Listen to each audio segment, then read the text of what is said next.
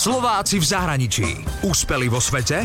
Doma ich nepoznáme. Niekto sa ráno ledva vymotá z postele a niekto stíha aj cvičiť. Do ktorej skupiny patríte vy? Slovenka Kristýna Magátová stíha aj ranné cvičenie. Ja sa trikrát do týždňa zobudzam o 4.50 ráno, aby som ešte ráno pred prácou stihla ísť do fitka, kde chodievam na crossfit a vlastne potom pôjdem do práce. Pondelky, v útorky a vo štvrt mávame tréningy, čiže tieto dni sa vrátim z práce okolo 3 čtvrte na 6 a hneď sa iba prezlečiem a idem na tréning. Kristýna Magátová pochádza z Topolčian a po štúdiu marketingu na Vysokej škole v Nitre začala cestovať. Do Sydney prišla na 2,5 roka a nakoniec je tam už 9 rokov. Na začiatku pracovala ako čašnička, lebo nájsť si prácu v marketingu bolo náročnejšie. Teraz pracuje ako marketingová asistentka pre firmu, ktorá predáva a distribuuje zdravotné pomôcky pre nemocnice a imobilných ľudí teda elektrické vozíky, zdvíhače pre ľudí, ktoré ich môžu zdvihnúť z vozíka na posteľ a podobne.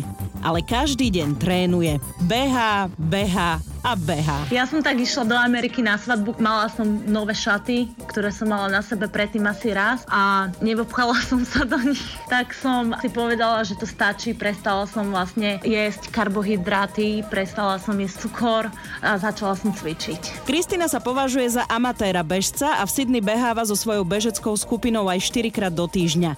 Vyskúšala aj nejakých tých Spartanov a pred dvomi rokmi zabehla svoj prvý maratón v Sydney. Prvý maratón som zabehla v Sydney za 4 hodiny 36 minút v Sydney. Potom som druhý bežala pol roka na to, ktorý som zabehla za 4 hodiny aj 15 minút. To bolo v Canberre. A ďalší maratón som zabehla opäť v Sydney rok na to a to bolo za 4 hodiny a 1 minútu. Za koľko dáte vy 42 kilometrov? Kristýna sa chystá na svoj štvrtý maratón maratón do Nagoje do Japonska, kde sa dostala cez lotériu.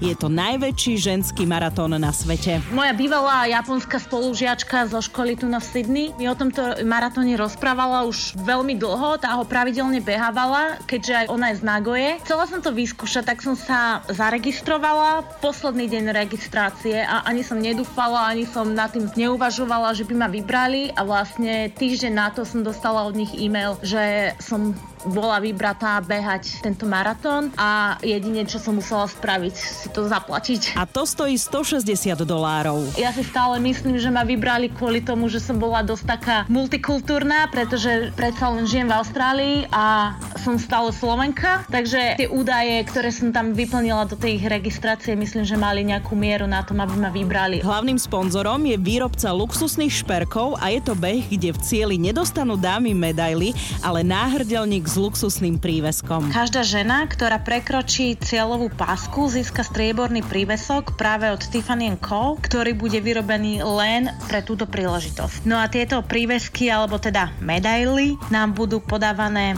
sexy japonskými mužmi, ktorí museli prejsť castingom a ktorí budú oblečení v oblekoch alebo v elegantných tuxídach. Slovenke Kristýne Magátovej budeme v nedeľu držať palce. Jej cieľ je dať maratón za 3 hodiny 45 minút. Úspeli vo svete? Doma ich nepoznáme. Slováci v zahraničí. Na Exprese a na www.express.sk.